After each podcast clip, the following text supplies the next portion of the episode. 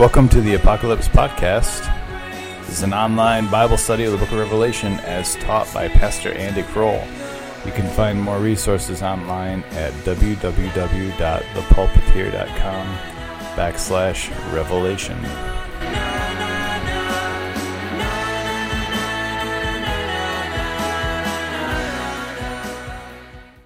Uh, let's go ahead and uh, open with prayer. Heavenly Father, uh, we thank you again for this chance to gather together, and thank you so much for the gift of your word, uh, for the way that you uh, not only challenge us through it, but to comfort us uh, with it. And we just pray, Lord, that you would be present here with us and open our eyes to see um, what you'd have us see and to focus on your Son, Jesus. And we pray this in his name. Amen. All right, um, one of the questions that was brought up to me that I, will address um, kind of briefly, but uh, it's a question that's, um, that a lot of people have had when reading through uh, the Exodus passages is God hardening Pharaoh's heart. Did that um, make anybody else kind of wonder about that? And, and so the question is why, why is God hardening Pharaoh's heart? Does God want Pharaoh to go against him or, or that sort of thing? different theological streams would take this differently. Um, there's some theological streams, like Calvinism, that would have no problem with God determining that somebody is going to reject him and go to hell. Um, we are what would be called Wesleyan Arminians, and uh, we believe that God is always wanting to draw people to himself. Oddly enough, I think the best explanation for this I actually heard from a Calvinist who said, um, you need to look at how God hardened Pharaoh's heart. What were the things that were happening when, when Pharaoh's heart was being hardened? The plagues. Now, if you, let's say you decide to pick a fight with God, who's going to win? and so Pharaoh, in, in, in enslaving God's people, which would be seen, Israel in a, son, in a sense was understood as God's firstborn sometime, in some sense in enslaving God's people, has chosen to kind of declare war upon God. So God could have, from the beginning, just said, I'm going to wipe you off the face of the earth. But what, what is the goal of the plagues? Is the goal to get to the 10th plague because God's just really aching to kill a son? He's trying to change Pharaoh's heart. So God pours out grace to say, Let my people go. How does Pharaoh respond to that grace? His heart gets harder. So, God, I would say that God hardens Pharaoh's heart by grace, through grace. It's God's actions of grace, and Pharaoh's response is a hardened heart. Um, have you ever, we're going to get into this in a little bit because I think it actually gets into some of the things that the demonic locusts are getting at. Have you ever um, got into a sin so much you were kind of pot committed and then you're just going to be in it no matter what? And it takes something very significant to shake you out of it? Like you kind of double down on your mistake. Has anyone ever doubled down on? I'm using poker terms. I'm not even a poker player, but you know what I mean, though. Like I, I've seen it on the TV sometimes. That's that's why we cut the cord and stuff like that. Yeah. yeah. Mm-hmm. Yeah, yeah. And, and you really have a choice when, when those things happen. Um, are you going to choose to turn to God or turn more into yourself? And Pharaoh's choice kept being to turn into himself, um, which kind of points out the more self sufficient we think we are, um, the more danger we have of doing that. So, one of the things I meant to draw up on screen was a squiggly, like a circle, like we're going in cycles. Like Candy said, you feel like we're getting towards the end, and then it suddenly loops back, and we're back to the beginning of something, and then it'll feel like we get to the end, and we loop back, and there's this stuff going on. Um, one of the things I want to remind you of is on page, I think it's page 23 of your um, book, there's a breakdown of the book of Revelation. And this might make a little more sense now than it used to, or it might not. But um, sometimes this sort of a uh, this is like a map to the book, and sometimes that kind of helps you fit where all the pieces go. So we have the introduction in chapter one, and then in the end, you're going to have a conclusion, and there's letter parts to that and genre parts to that. And uh, chapters two and three, and uh, as he's talking to John, you get the church that's imperfect in the world, and then you're going to get the church that's perfect in glory at the end. And then in the middle, you get these uh, this series of sevens and these interludes, um, and it, it intensifies as it moves forward. One of the ways you can see that it intensifies is that thrones and theophany worksheet or those things to fill out. And so, just to kind of look at that page that you have just briefly, it says um, the throne room in, in 4 5 has flashes of lightning, rumbling, and peals of thunder.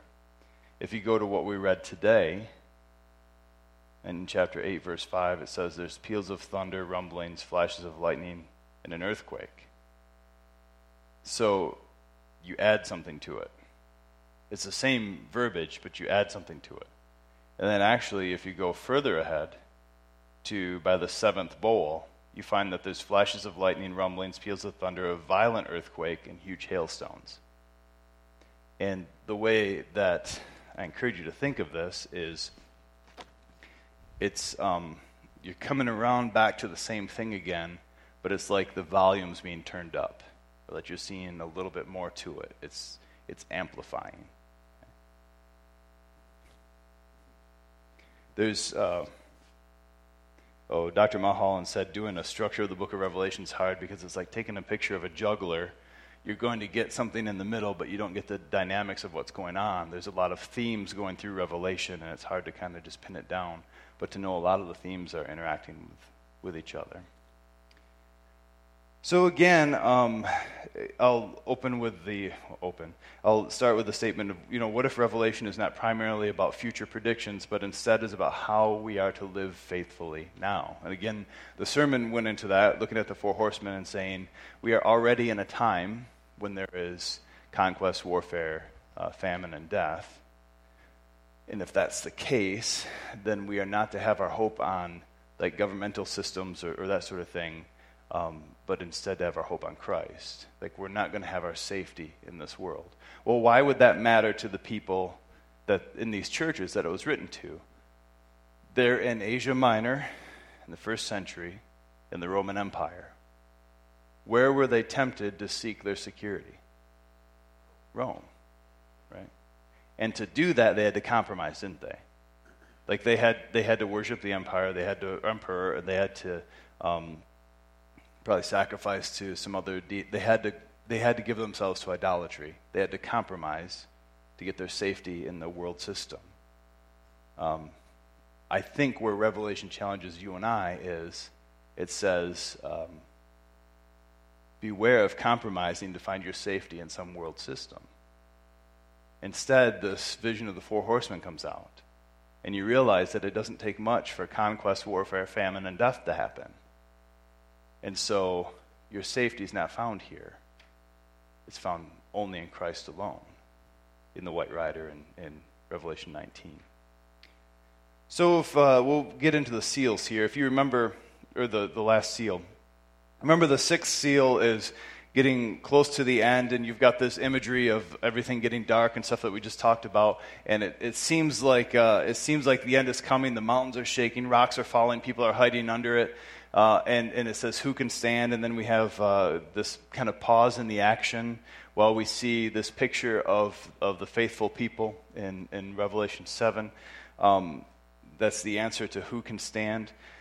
Well, now we're going to pick up and get to uh, where the seventh seal happens. And it's in chapter 8, um, 1 to 5. And we find out what happens when the Lamb opens the seventh seal.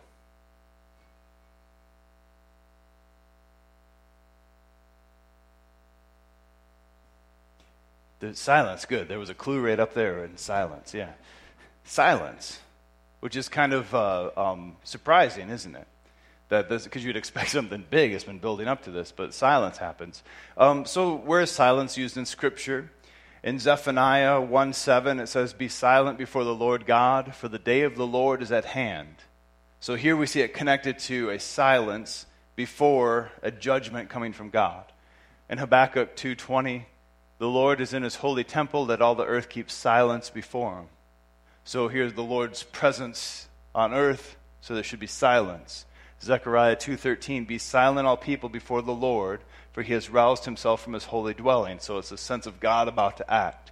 So silence then occurs prior to judgment uh, and so prior to judgment, there's silence before the Lord. This implies then, and we're kind of expecting this, the end is coming in the seal, uh, sixth seal, the end is coming. We sense the day of the Lord's coming. Who can, uh, who can, be, who can stand before the one on the throne and the Lamb and their wrath and all this stuff? And then silence comes, and it seems like, okay, this is going to be it. This is going to be the, the, uh, the final judgment or whatever. Um, and, and also, there's a, a, in the Jewish tradition, there was this understanding of uh, silence, this primeval kind of silence before creation. Why does that matter? Well, it matters because um, a lot of the people receiving this uh, scripture, this book, this letter, um, w- were familiar with the Jewish pool of images. That was, that was the art set that they were used to using. And so they would have made this connection to the silence before creation or the silence before judgment. And so I'd argue that the silence is, is showing both judgment and new creation. I think I'm solid on this because as you go forward um, through the book, you're going to find that as this final thing happens, that you're going to get both judgment in the sense of sorting out those who are faithful and those who are not, but also new creation in, in the sense of the new Jerusalem coming. Uh, so that's so that's going on. So this seventh seal is is pointing towards the final judgment, um, and as was brought up earlier, then it feels like okay, we're here, but then we kick on back to someplace else, um, and we get into this altar imagery. And, and you see this picture this in, in eight, I think it's eight five, where it talks about the, the rumblings and peals of thunder and stuff that we just talked about. But along with that, um, if you remember how there's this picture of, of, there's this idea of the angel, and there's incense, and the saint, the prayers of the saints are going up with the incense. So here's what would happen. There would be, you remember that there's the big altar of, of burnt offering that was out in front of the temple, a fire going all the time. A priest would go out with a golden censer, scoop up some hot coals, bring it back in, um, in, in the morning and in the evening, go before the, the curtain in the temple there was a, the golden altar for the offer, offering of incense. Put the uh, coals down and then dump a bunch of incense on it, and then all of the smoke would go up and all this sort of stuff. And this would be the offering of incense before the Lord. Well, this happened in the morning and the evening, and it occurred at the same time as prayer times. Okay? So, as the people of God are gathering around praying, you get this offering with all this incense and smoke going up before the Lord. So, as you can understand, there was this connection, there began this, became this connection between the prayers of the saints and the incense going up before the Lord. Okay, so you've got this kind of connection of that going on. Well, you can see that in Revelation, can't you? You've got this, you got this, uh, it has in mind, again, this is, if this is the way these folks uh, would have worshiped or would have been familiar with the Jewish folks that they knew worshiping all the time, as he goes into these imageries, this imagery, I'll go ahead and read through it here. Another angel with a golden censer came and stood at the altar. He has given a great quantity of incense to offer with the prayers of the saints. So again, you have incense and the prayers of the saints um, on the golden altar that's before the throne. The smoke of the incense with the prayers of the saints rose before God from the hand of the angel. The angel took the censer, filled it with fire from the altar, and threw it on the earth. And there were peals of thunder, rumblings, flashes of lightning, and an earthquake. What do you suppose the fire that's being thrown down on earth symbolizes then? What might fire suggest? Okay, there's cleansing, that's certainly part of it, yeah. And cleansing goes along with judgment. Um, and this is actually part of where, uh, not this particular verse, but when you hear um, Roman Catholics in purgatory, purgatory is, is talking about a purging, and, and there's, a, there's a sense of those who are faithful in Christ have to go through this time of, of purging, of kind of like the impurities being burned off. So, um, so you can have judgment and fire and uh, cleansing kind of, kind, of, kind of combined. The question is if, if the impurities are burned off and only the faithful part of you is left, is there going to be anything left? Um, so, anyway, this, uh, this fire is thrown down, and this is symbolic of the judgment that's going on. All right, let me find my spot here. So I'm going to run out of time. You have these interlocking cycles then where we seems like we get to the end of the of the seals, and then all of a sudden these angels with trumpets show up. Um, the seven trumpets. We'll look at the first four here. Um, the first trumpet has hail, blood, and fire. Now, why did I have you read the section out of Exodus? There were plagues in Exodus that are similar to the things that are going on here, aren't there? So keep that in mind as we go. So, Exodus 9 22 25, you have hail and fire. Um, and then also, I didn't put it up here, uh, there's, there's blood in this one, and the waters turn to blood in, in Exodus 7. So, we've got this uh, going on with the first trumpet. Let me find my spot again. The echoes of, of Exodus that are. Uh, that are going on here, one of the things I guess I want to uh, get into and point out is um, there's the plagues of Exodus, and so the, the plagues, just to kind of remind us what they are, the waters turn to blood, then you had frogs, the gnats, and flies, death of livestock, boils, hail, locusts, darkness, and death of the firstborn. Okay, those are the plagues of, uh, of the book of Exodus upon Egypt. So you're seeing some of these things again that you're going to find here. Each situation, if you consider the situation for the people in first century Asia Minor, each situation has the people of God. They're being oppressed by a world power. One, they're being oppressed by Egypt. The other, they're being oppressed by Rome. And they're being tempted to um, give in to idolatry on, on each spot. Also, each situation has these, these plagues. And the plagues are meant to bring repentance as opposed to wholesale demolition of the enemies of God. Like we talked about in the beginning with uh, the hardening of Pharaoh's heart. Um, what was the purpose of God doing the plagues? The purpose was that if God can turn the water to blood and Pharaoh can say, Wow, I messed with the wrong person, and can relent and set God's people free, then you don't have to do the other nine. And the whole purpose of it was, was mercy and grace instead of, I'm going to just wipe you off the face of the earth. Um, and, and the same thing happens here. We even see hints of it where does God turn, does God burn the entire earth with this? Are all the trees wiped out?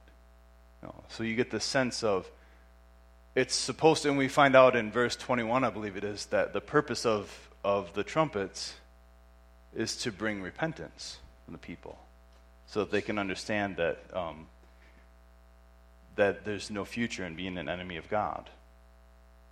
Okay, so again, the first trumpet, you get hail, blood, and fire. Um, in that we find hail and fire in Exodus 9, 22 to 25, and then the waters to blood in Exodus 7. The second trumpet, there's a mountain that's tossed ablaze into the sea, and then turns, it messes with the waters again. And this is, uh, again, points back to where you can see um, it says in verse 9 a third of the sea became blood, and a third of the living creatures died. Well, this points back to the everything turning to blood in, in Exodus. So we're seeing this echo again. Um, the mountain may refer to a kingdom being thrown down. Um, there's scripture in Jeremiah where it's talking in, in that sense that the, a mountain can represent that.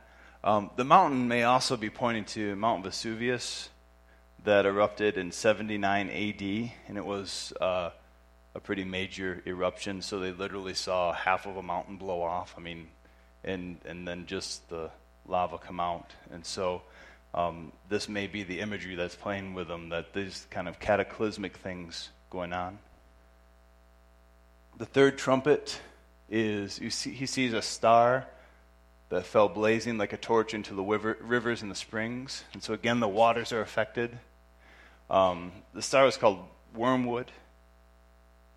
And uh, in Jeremiah 9:15, Israel is made to drink um, this bitter water, and it's as a judgment because they've chosen um, to follow idols.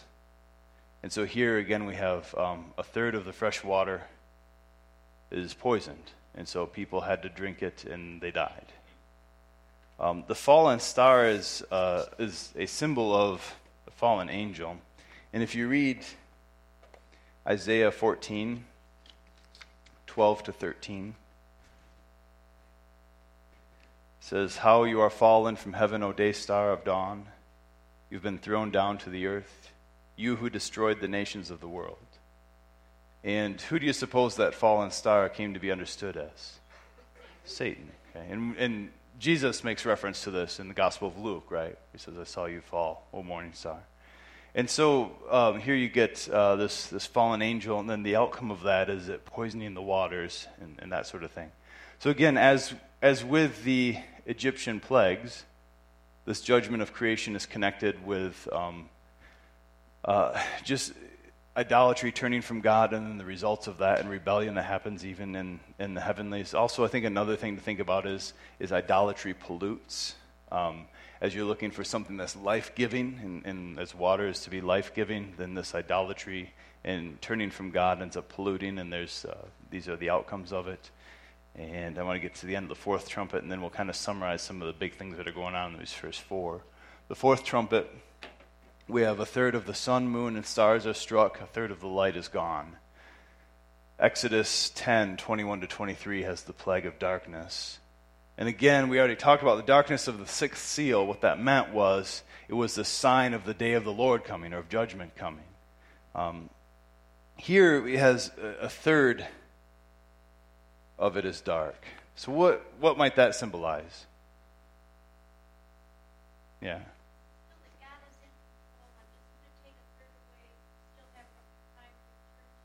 Yeah, so I think it's the judgment's coming, but it's not as I think in the sixth seal it's like we're right on the doorstep. Here's like a warning, right? Judgment. It, I kind of thought of you know when you're in a movie theater for a play, and you're getting close to stage to curtain time, right? What do they do? Dim the lights and put them back up, and that tells you get to your seat. So it's kind of like that. I, that was the image that came to mind. But I, I think this is. Um, again, I think this is a way of saying that there are things that are going on that are supposed to draw your attention to the fact that God's judgment is impending and you need to turn to Him.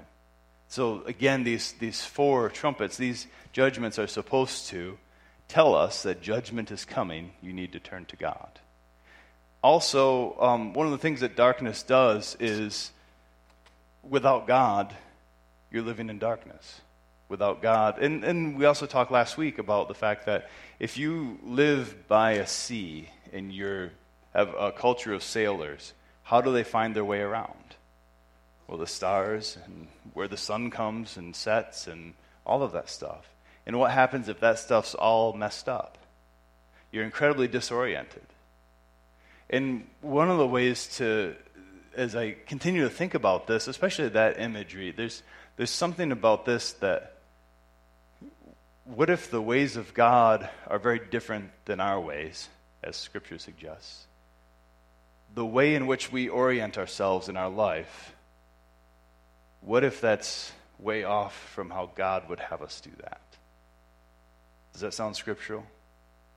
And so, this shaking up of the sun and the moons and the stars says that at some point when God's kingdom comes, if we have oriented our lives around the ways of the world, we're not going to know up from down.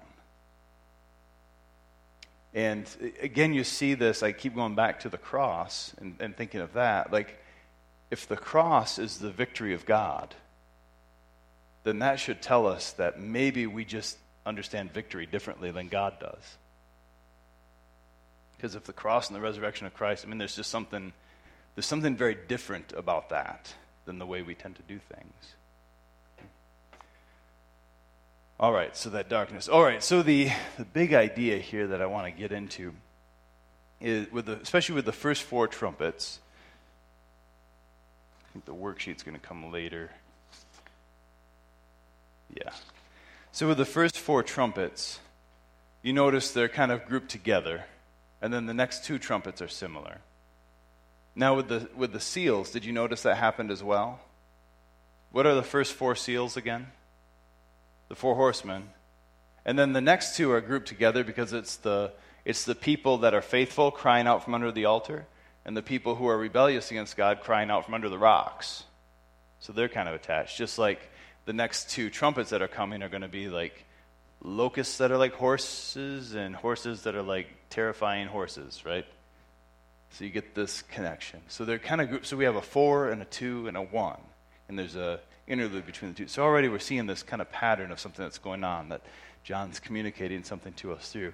Well, the first four trumpets go together in, in that they are, they are affecting creation. They're affecting creation.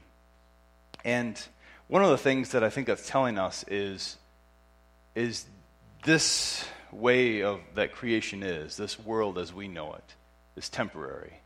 Because the things that are being shown here is it's, it's able to fall. It's uh, also um, with, with the sun and the moon and the stars all changing. That there's at some point the old passes away and things are made new. Um, and so it goes back to what Jesus said when he says, Don't store up for yourselves treasures here on earth, but instead store for yourselves treasures in heaven. Because treasures on earth rust and decay and whatnot. Well, if, if the ways of this world are literally passing away, then we are not to put our faith in the ways of the world. And one of the things that the trumpets show us is our creation is broken and fragile. Um, Dr. Mulholland writes uh, John is again seeing the effects of the rebellion upon creation and God's judgment as already present, though not yet completed. I want to kind of highlight that because this will get to some of the questions of so, are we supposed to be looking for a time when the trumpets will come? Um, his argument, and I think the thing that makes the most sense to me is, in the argument of, of the other commentaries I've read, is, is that here we have, um, through a vision, it's saying, you're in the midst of this right now. That there are effects of rebellion upon creation, and God's judgment is already present, but it's not completed. We're still waiting for that final day of the Lord. But we already have those, those bits of judgment that, whose purpose are to, to draw our eyes back to God, to say, you can't find your security here. Well, the first four trumpets tell us you can't find your security here. But the first four seals told us that as well, didn't they? You can't find your security here. You need to find your security in God. Also, notice that the trumpets are affecting light and the air, and the vegetation, and the sun and the moon and the stars and the sea creatures and the humans. And we talked a little bit when we talked about um, the sea being the forces of, of chaos and disintegration and stuff. One of the things that's happening here as these judgments come down is it's like decreation. If you think about God creating in Genesis 1, God created and then said, It is good creation is good. Well, what happened? Sin happened. And what's the result of sin? Well, part of the result of sin is we're born into original sin and we are sinners. But what does God say to Adam? Cursed is the ground. Why? Because of you. Because of you. And so the, I am utterly convinced that we absolutely underestimate the destructive nature of sin. Like, I, and you may think I'm crazy, but I literally believe that as we sin and turn against God, since God put us in this pivotal place in creation, to be stewards and to be God's image bearers in creation, that when we rebelled, we broke things more profoundly than we realize. And I think the trumpet judgments are showing that. Like, this is the result of your sin. Things are broken. Because if you think about it, one third of the water is bitter. Is there any place where they're in need of clean water? I mean, do we have to wait for the time when people are dying for lack of water? Is that somewhere in the future? It's now. That's why, you know what the caravan kids are doing Wednesday night? They're trying to raise money for cisterns and wells to help people get clean water because right now that's an issue. That's one of the main things that keeps going on. Um, and so this is sin leads us back towards decreation. Like it's it's this rebellion against God is like a, a jaunt into nothingness. It's it's going backwards against God's good purposes. Well, that makes sense because sin is rebellion against God. And if God is drawing things towards what is good and right and just, and we rebel against God, we're going the other way. That's what that means. And I know the devil sits on your shoulder and says, God's holding back from you. You won't die if you eat from the tree. He just doesn't want you to have the good stuff, right? Because the devil's temptations now are so different than they were then, right? And he says, You can be like God. Here's the truth when we are God, everything literally falls apart. Because as we found out in Revelation 4, it's in God. It's because the one on the throne created, and in him we all have our being. Not in ourselves. But the devil likes to sit on our shoulder and say, You can be like God. And Revelation is showing us, and this is what happens. So, what do we need to do? We need to turn back to God. We need to turn back to God. Um, so that decreation is a big part of what I want you to think about. And, and that's going on in Exodus as well. In Exodus, God has his rescue plan to save, not only, it's not just that God loved Abraham above everybody else, God was rescuing creation because we broke it. And so he has this plan with the people of Israel. And what did Egypt do? The answer is they enslaved them, which is working contrary to the ways of God. Why did Egypt enslave them? Because that's what we do, isn't it? That's just what we, we do stuff like that. I don't know if you've been paying attention to human history, but that's just the sort of stuff we do to each other. And so God's drawing this rescue plan forward. Egypt does the human thing and enslaves and empowers and makes wealth off of the back of others. And um, the plagues are one way of saying, if we go this way, creation falls apart. I mean, think of it, it's a, it's a literal attack on, on its creation falling apart. If you get your way, then water doesn't work right. Again, I would argue then, we profoundly underestimate the effects of sin. All right. Um, so creation has fallen from its perfection and the thirds indicate that it's incomplete. So, one way to think of it is now one third of all water is not drinkable. And now one third of this is not working right. It's just showing that creation's profoundly broken. It's not running on all cylinders. What happens in your car if you take one third of the cylinders and just don't let them fire? It's off. Does it affect the rest of the car? I don't know. I'm not a car guy, so we'll say maybe. It does all that stuff is interactive. Yeah, Gene. Yeah.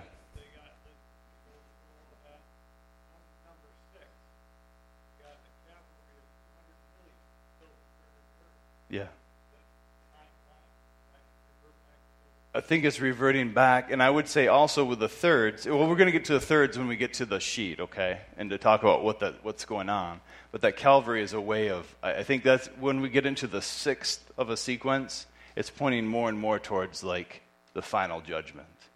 Um, but we'll get into the thirds um, and compare them to the fourths. Um, so I just want to, one of my favorite parts in Romans It's from Romans 8. I just want to read this to you as I think this is an important part of um, understanding this creation thing. In Romans 8, I'll start with verse 18.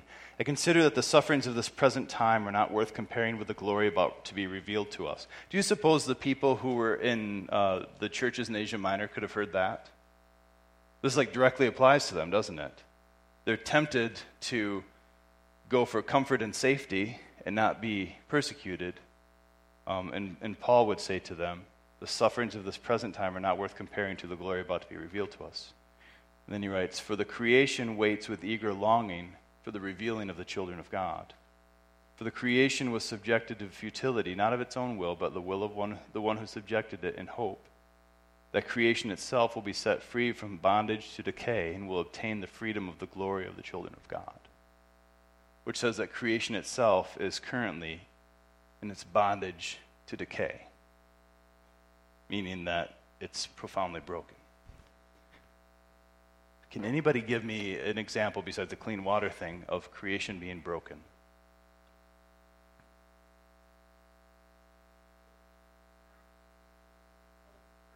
Yeah.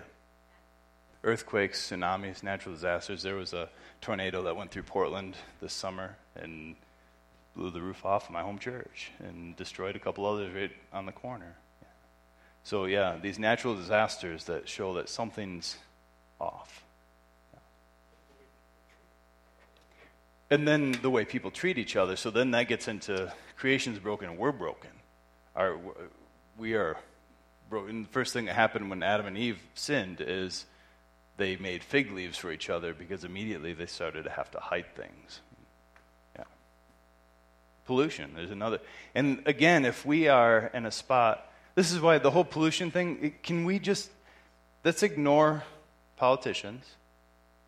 And as Christians, we need to have a strong stance on what it means to be stewards of God's good creation. Environmentalism is not a democratic issue, it is a Christian issue. Okay? And if they want to support us in that, awesome. But we shouldn't see ourselves as joining a party, but I wonder if a party would like to support us in what we should be doing. That's why when the Pope visits and does this whole, like, um, uh, talking about stewardship and environmentalism, our press is going back and forth like, is, is he, like, one of the Democrats or a Republican. We can't figure out what the heck he's a part of. Well, because maybe he's, maybe he's Catholic. Like maybe the Argentinian Pope does not understand himself in our political categories. Maybe. Maybe the universe doesn't revolve around the United States of America. I don't know. Um, and so that's one of the things for us to keep in mind is our first calling is not to a ticket that we punch in November. Our first calling is to our Lord Jesus Christ.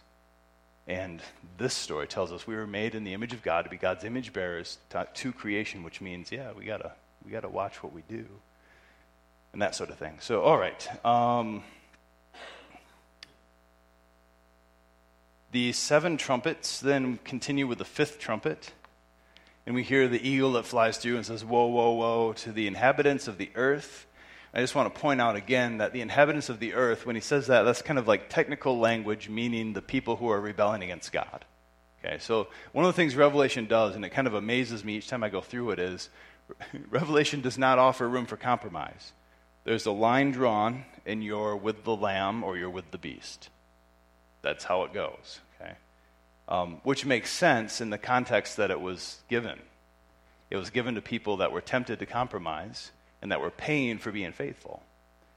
Um, so, anyway, the woes against the um, inhabitants of the earth, which says that there's something about the next two trumpets that pertain specifically to those who are rebelling against God, okay?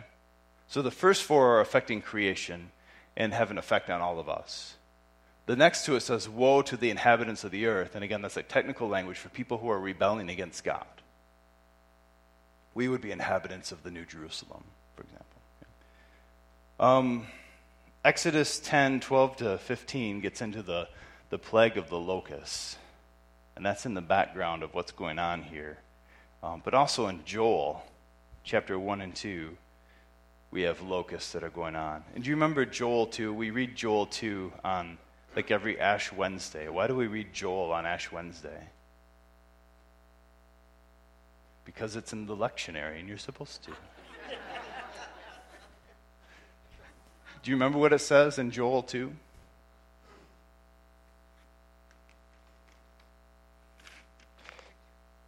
Return to me. Yeah, repent and return to me. Okay? And which makes sense on Ash Wednesday, right? That's Ash Wednesday, is repentance as you enter into Lent.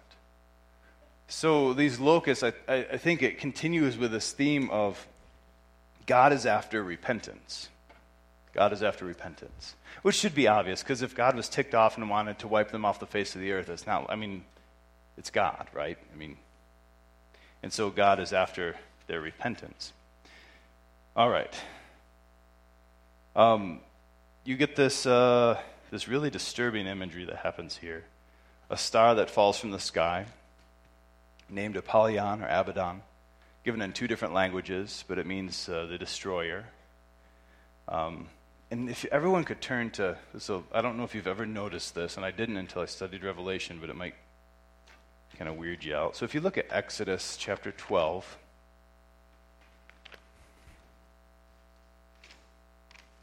I don't know if you're like me, it, it's like, I know the Egyptians were enslaving God's people, but it's incredibly disturbing that God would kill children. Um, and so this is going to give us a clue as to there's actually more going on than that. There's actually more going on than that. So, Exodus 12, I'm going to look at verse 21 and following. I'll wait for you to get there. So, this is the Passover. Then Moses called all the elders of Israel and said to them, Go and select lambs for your families, slaughter the Passover lamb, take a bunch of hyssop dip it in the blood that's in the basin, touch the, lent, touch the lintel and the two doorposts with the blood in the basin. None of you shall go outside the door of your house until morning. For the Lord will pass through to strike down the Egyptians when he sees the blood on the lintel and on the two doorposts. The Lord will pass over that door and will not allow what? The destroyer to enter your house and to strike you down. So you see already that there's something going on here. It's not so simple as God is just going around um, killing people. That there's some sense in that um, the Egyptians rebelled against God, and on that night, God let them have the results of their choice. The results of their choice would be the destroyer comes. What does the destroyer do? Kills. Um, in John 10:10, 10, 10, Jesus says, "What I've uh, the the thief comes to steal, kill, destroy." Um, one of the things that evil, and we'll get into this more in chapter 13, but evil, evil can just destroy and twist and maim. That's what it can do. And so this is um, this is what evil is doing here. So, this uh, angel that falls down, that's coming on the destroyer, has its roots a long time ago. So, this is some sort of demonic thing that's going on, and you get this sense that. Um, so, if you had seen, this is one of the things that's interesting, if you had seen Mount Vesuvius erupt and the lava come out and all of the smoke, you'd probably get some idea that there's something under the earth that I don't want to mess with, right? And so that's kind of the imagery that's going on, and kind of how some of the imagery of uh, this under the earth is a place of punishment, um, as that kind of connects with people. So you've got this this angel that falls and opens a shaft into the earth, and what comes out of the shaft? Smoke. What does the smoke do before it turns into locusts? Darkness. And again, darkness is pointing us towards this judgment that's coming. Um, and then these locusts come out of it. And they're not normal locusts, as you pointed out. Um, and it's uh, these locusts come and they come to they come to torture people, basically. And uh, what kind of face do they have? Human one of the most disturbing things I read in any of the commentaries was evil has a human face. And it's just unsettling, isn't it? It's very unnatural and unsettling. That's why I think it's a, it's a this is a picture of evil. Um, cinematically, one of the best portraits of this sort of thing with evil that I've seen was in The Passion of the Christ with uh, the kind of woman with the messed up baby thing, right? the reason that weirds you out is because it's, un, it's unnatural. Like it takes a good thing and it twists it. And there it's a mockery of, of Mary and her baby, Jesus, on the cross. And here you have this twisted thing. Again, evil can't create something in and of itself, it just twists and distorts something good and, and is kind of disturbing. So these locusts are, are a picture of, of that sort of thing.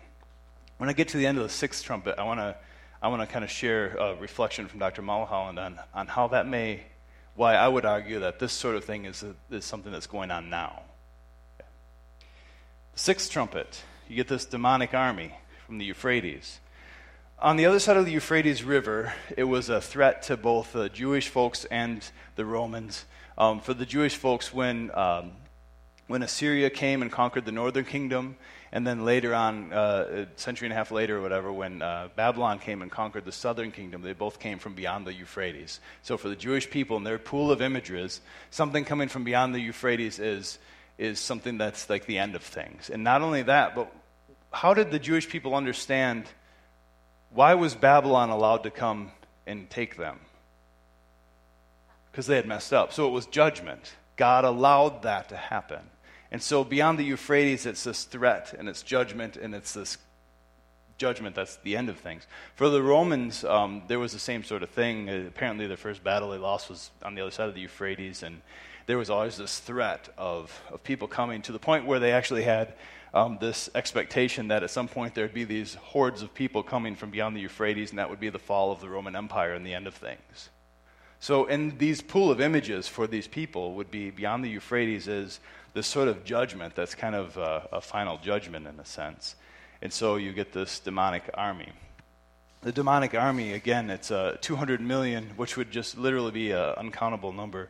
And one of, the, one of the commentators figured out how big it would be. So if you had horsemen riding, I think if, if it was a half a mile wide, it said it would be 85 miles long to have 200 million horsemen riding, which is long. You have to go to seminary to learn profound things like that. They're described in a grotesque manner, and again, it gets into the unnatural kind of thing. And they're sent to kill um, one third of the humans. Again, the goal here was repentance. And uh, chapter 9, verse 21 is really kind of heartbreaking in saying that it didn't. They didn't uh, repent. Um, I'll start with verse 20. The rest of humankind who were not killed by these plagues did not repent of the works of their hands or give up worshiping demons and idols of gold and silver and bronze and stone and wood, which they can't, which cannot see or hear or walk. They did not repent of their murders or their sorceries or their fornications or their thefts. So this call was to repentance. They did not do that. And one of the things that is um, unsettling here. So you have the demons that come out, those locust demons that come out and torment them. And um, what do they do? Well, it says, you go back here again. In, in verse 20, they did not repent of the works of their hands or give up worshiping demons and idols. So you get the picture? Demons come out, and what are the demons doing to them? torturing them. And then the fifth uh, trumpet, they wouldn't let them die. And how did the people respond? They worshiped them. And you might think, well, that's hard to believe. Unless you've ever struggled with addiction or something like that. Um, I know for myself, when, when I wrestled with uh, some of my own things, and drinking being one of them, I would tell myself time and time again, I'm not going to do this. And it turns out when you drink, you make really bad decisions. And then I would wake up the next morning and realize I had decided to drive because I needed cigarettes. And I thought, what am I doing? But then I would do it again. And it was killing me. And yet I kept turning back to it.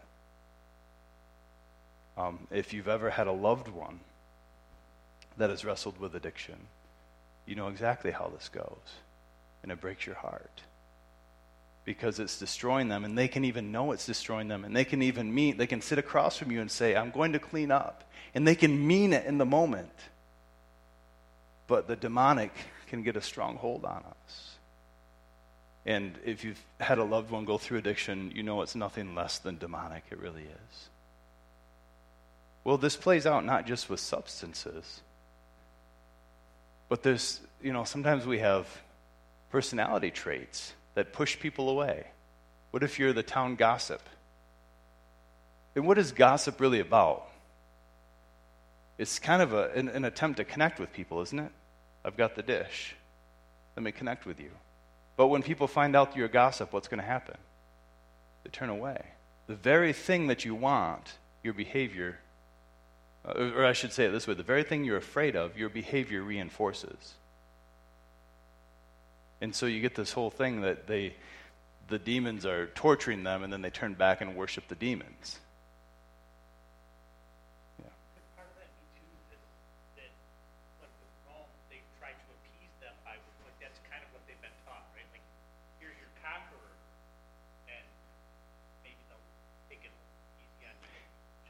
Yeah, so you start, maybe if I compromise a little bit here with Rome, and guess what? They never let up.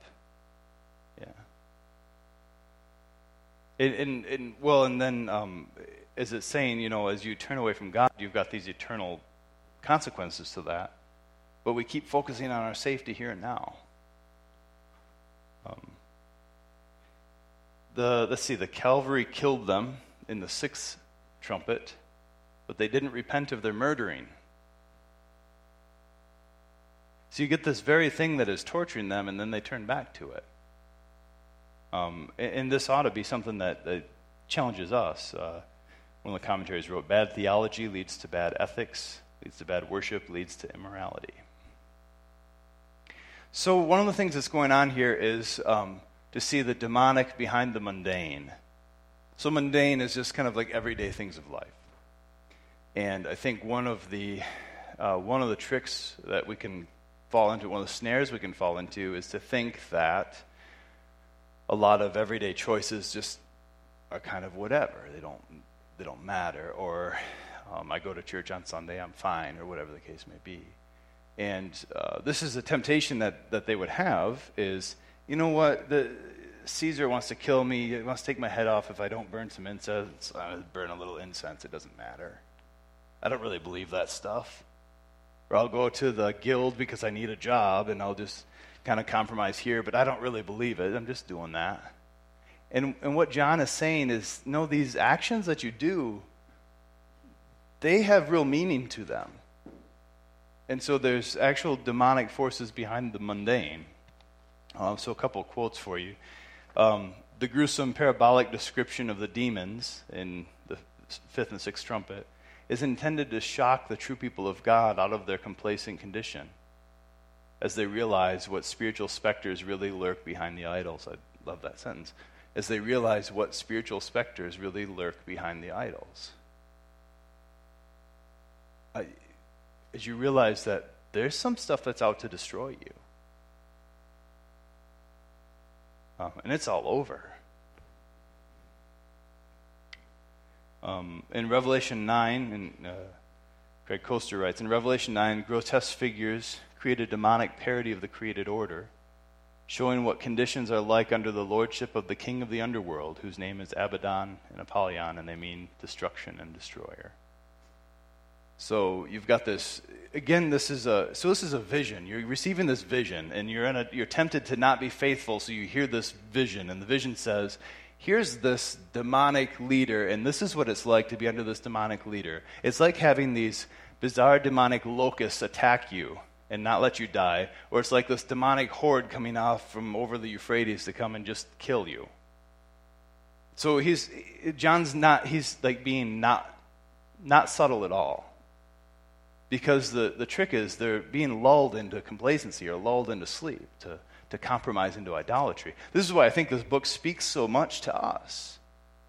Because it's easy for us, for me, and for you to be lulled into idolatry of different kinds. And this is saying, well, no, there's actually some dangerous things behind some of the stuff you give your heart to. So, what are, what are some parallels between their setting and ours?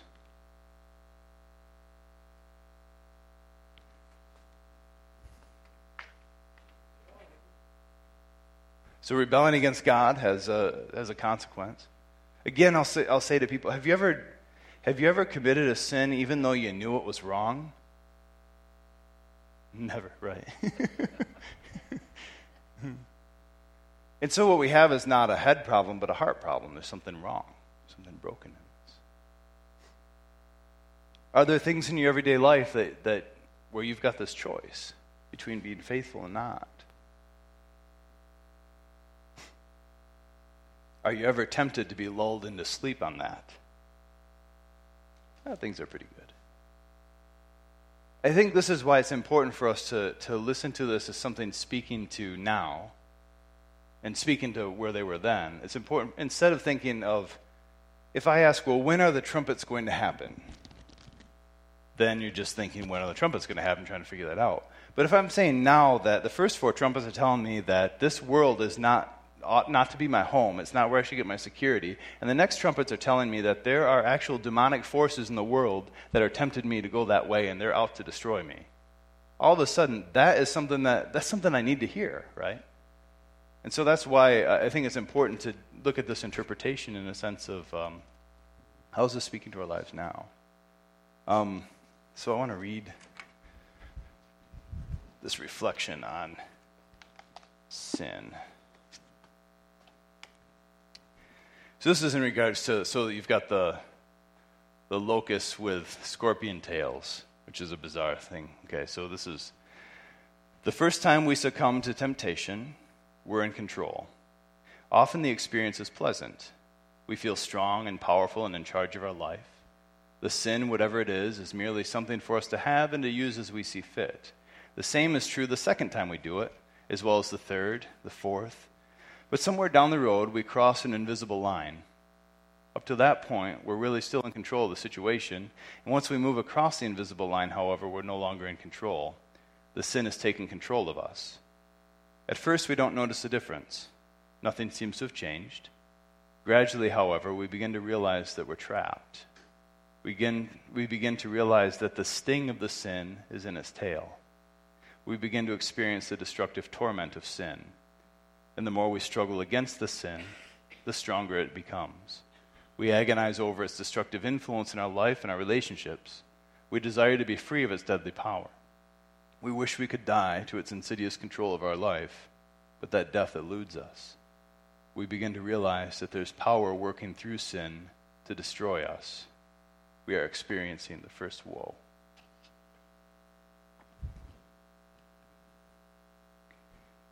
I think that's a, a powerful way to kind of express what's going on with John. And I don't know about you, but that experience rings true for me. Experience rings true. All right. Look at your handout.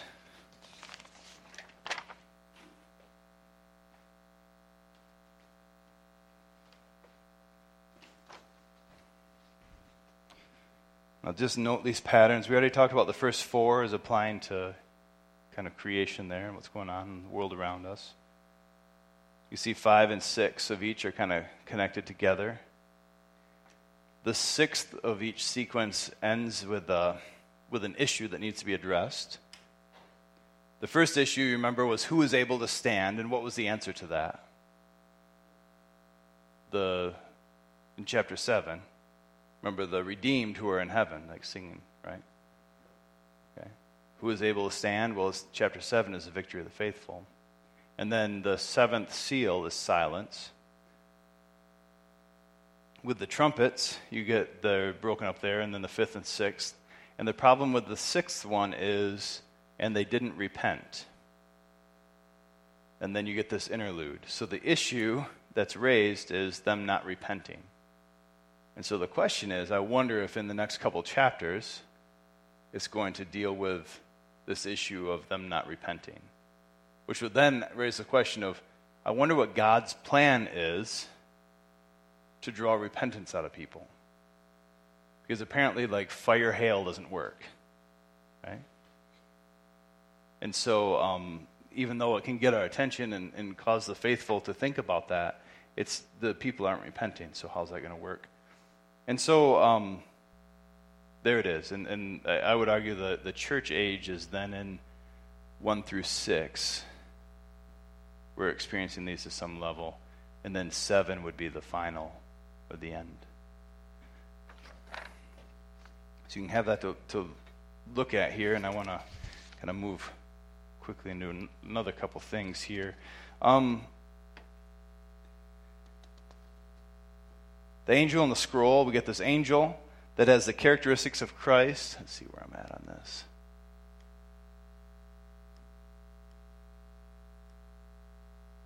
Yeah, I'll get back to that later. Okay, so this angel comes, and the angel has the characteristics of Christ. Did you notice that as the angel comes down, he's got things that are described in chapter 1 about Jesus? Like he comes with a cloud and, and that sort of thing. And so it looks back to chapter 1. So this angel appears to be Jesus. I would say this angel would be Jesus. And so he's standing. Um, he has a rainbow. He swears to heaven. And let's kind of look at that. So there's this passage in Daniel chapter 12 where it says, But you, Daniel, keep my words, keep the words secret and the book sealed until the time of the end. Many shall be running back and forth, and evil shall increase. And then it says, The man clothed in linen who was upstream raised his right hand and his left hand toward heaven. I heard him swear by the one who lives forever that it would be for a time, two times, and a half a time which, if you add that together, what do you get? Three and a half times.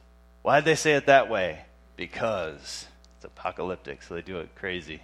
Um, and that when the shattering of the power of the holy people comes to an end, all of these things would be accomplished. Okay, so you're waiting for that. Now, if you go back to uh, chapter 10 in Revelation, you see. Then the angel whom I saw standing on the sea in verse 5 and the land, raised his right hand to heaven, and swore by him who lives forever and ever, who created heaven and what is in it, the earth is what is in it, and the sea and what is in it. And he said, There will be no more delay. But in the days when the seventh angel is to blow his trumpet, the mystery of God will be fulfilled, as he announces to his servants, as he announced to his servants, the prophets.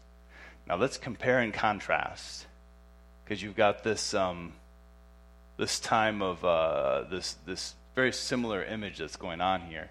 Well, the first thing is, I guess I should have gone back to here uh, in verse 4.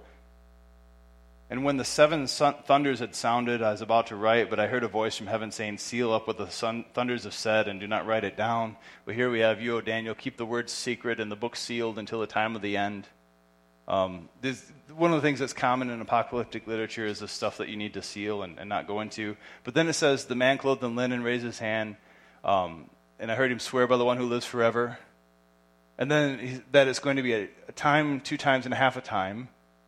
And there'll be the shattering of the holy people that comes to an end. And then all these things will be accomplished. So the one in Daniel saying there's this time that's going to happen, and then this will be accomplished. I'm going to read Revelation 10 again. The angel whom I saw standing on the sea raised his hand, swore by him who lives forever and ever. And then it goes into who created Remember in chapter 4, we emphasized this is God, the Creator, and said, Do you have to wait any longer? Said, There will be no more delay. But in the days when the seventh angel is to blow his trumpet, the mystery of God will be fulfilled, as he announced to his servants, the prophets. So there's something that's happened between Daniel and Revelation. There's something that's going on. In fact, when we get close to the seventh trumpet, there's something that's going on. There's no more delay, and the mystery of God will be fulfilled. Well, what does that mean, and how does that happen? But I, I wanted to contrast those two, compare and contrast those two things because there's something that's happened. The first thing we find out is this is our first introduction to that, that number three and a half, which in Daniel 12, the three and a half is a number that's indicating the amount of time that the holy people are undergoing some sort of persecution. Because after that three and a half times, there'll be the shattering of the power of the holy people comes to an end. So God's people are undergoing this persecution or something at three and a half, and that's going to come up in our, in our next part of the readings. All right. Um,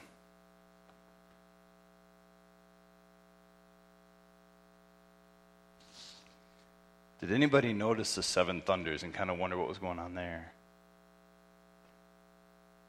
Yeah, it's kind of weird, isn't it? And he hears it, he's going to write it down. One of the theories I've heard that I think is very interesting, kind of makes sense, and goes back to this, um, is what if the seven thunders were supposed to be the next set of seven here with the judgments?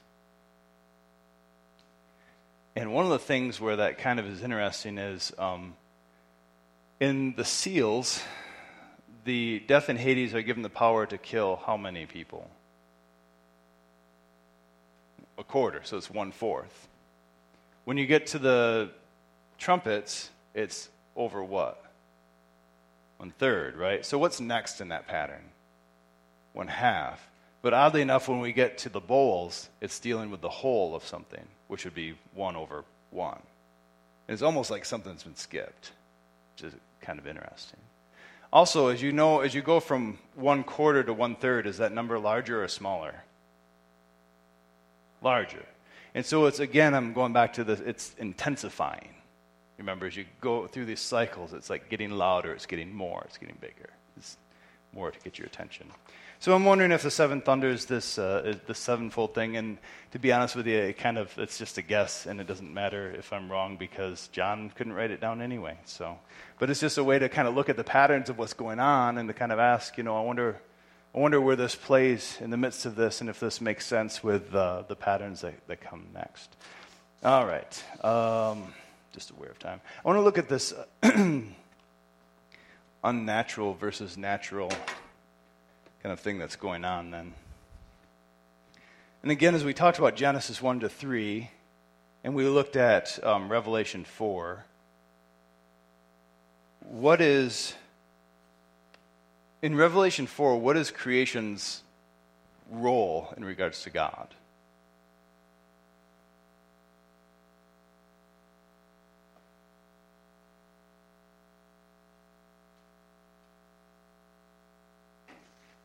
What do the four creatures do?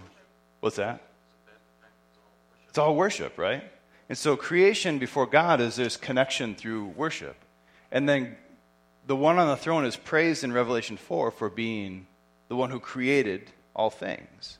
And so you got this God as creator, and this right relationship that's supposed to happen between God and creation is this um, relationship of, of worship and that sort of stuff. Well, what happens in sin? when we sin and everything gets broken, who do we start to worship? In sin, we start to worship ourselves or idols or kind of anything but God. And so we follow our own desires, follow our own hearts, and then, and then it breaks created order. And so when, when creation is in line with God, it acts naturally. But the curse involves creation being broken. And here in Revelation, you see creation slipping back into chaos. And it's the uncreation that I talked about earlier. And the implications of created order striving to exist without their creator. Like, how does creation exist without its creator? Well, it falls apart. And then that affects our view of the nature plagues and stuff that we just went through. But one of the things with, with, the, with the locusts um, that's unnatural is uh, the locusts were told, what were they told in regards to the plants? not to eat it. Instead, they were supposed to do what? Torture people. That's not normal, right? and so this is another just another example of there's something unnatural going on. And this is one of the big themes throughout Revelation, but it's one of the big things themes throughout Scripture, is that there's this sense of um, of of the ways of the world or the ways of sin, of, of it being unnatural. And so, where it pushes us is if, if that's unnatural, then as I read scripture and it feels contrary to what I would do, like, for example, if I think victory is one thing and God thinks it's his son crucified and raising again, then maybe I'm the one who's not thinking right, and God's ways are, are the natural ways that it's supposed to be of this self giving love. So, Koester here says that, uh, Craig Koester says, the judgment depicted here then is not a direct divine punishment, but a revelation of what it would mean for God to hand over the world to other powers. So, this vision that you're seeing here is, um, is this is what it looks like if the world is handed over to other powers. Why does this matter? What are, what are the people tempted to do who receive this letter?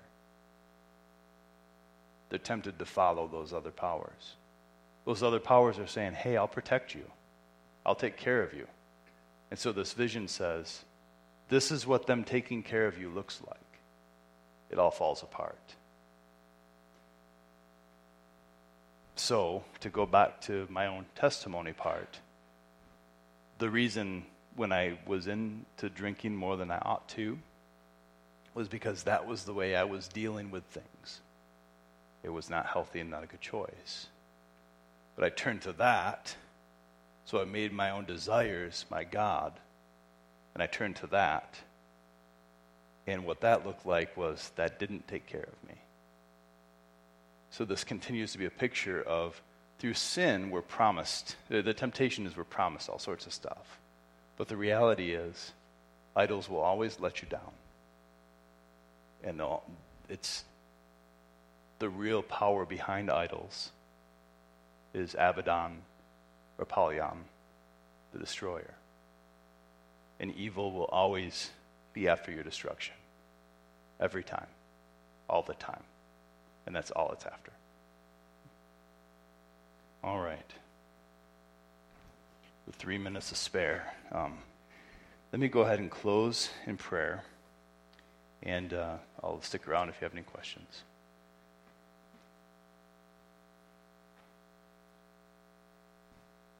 Almighty God, I pray that you give us eyes to see, um, eyes to see uh, your ways and what you would have us do. And I pray that you give us eyes to see uh, the lies around us, the temptations and promises and seductions of the evil one who's out to steal our hearts and tear us down. I pray, Lord, that our hearts would belong to you and to you alone, and that you'd use this uh, scripture study to help us turn our eyes to you and to you alone. Because we know when we are in right relationship with you and um, you are creator and our savior, we know that, uh, um, that that's the way it ought to be and, and things that, that there's something powerful from that.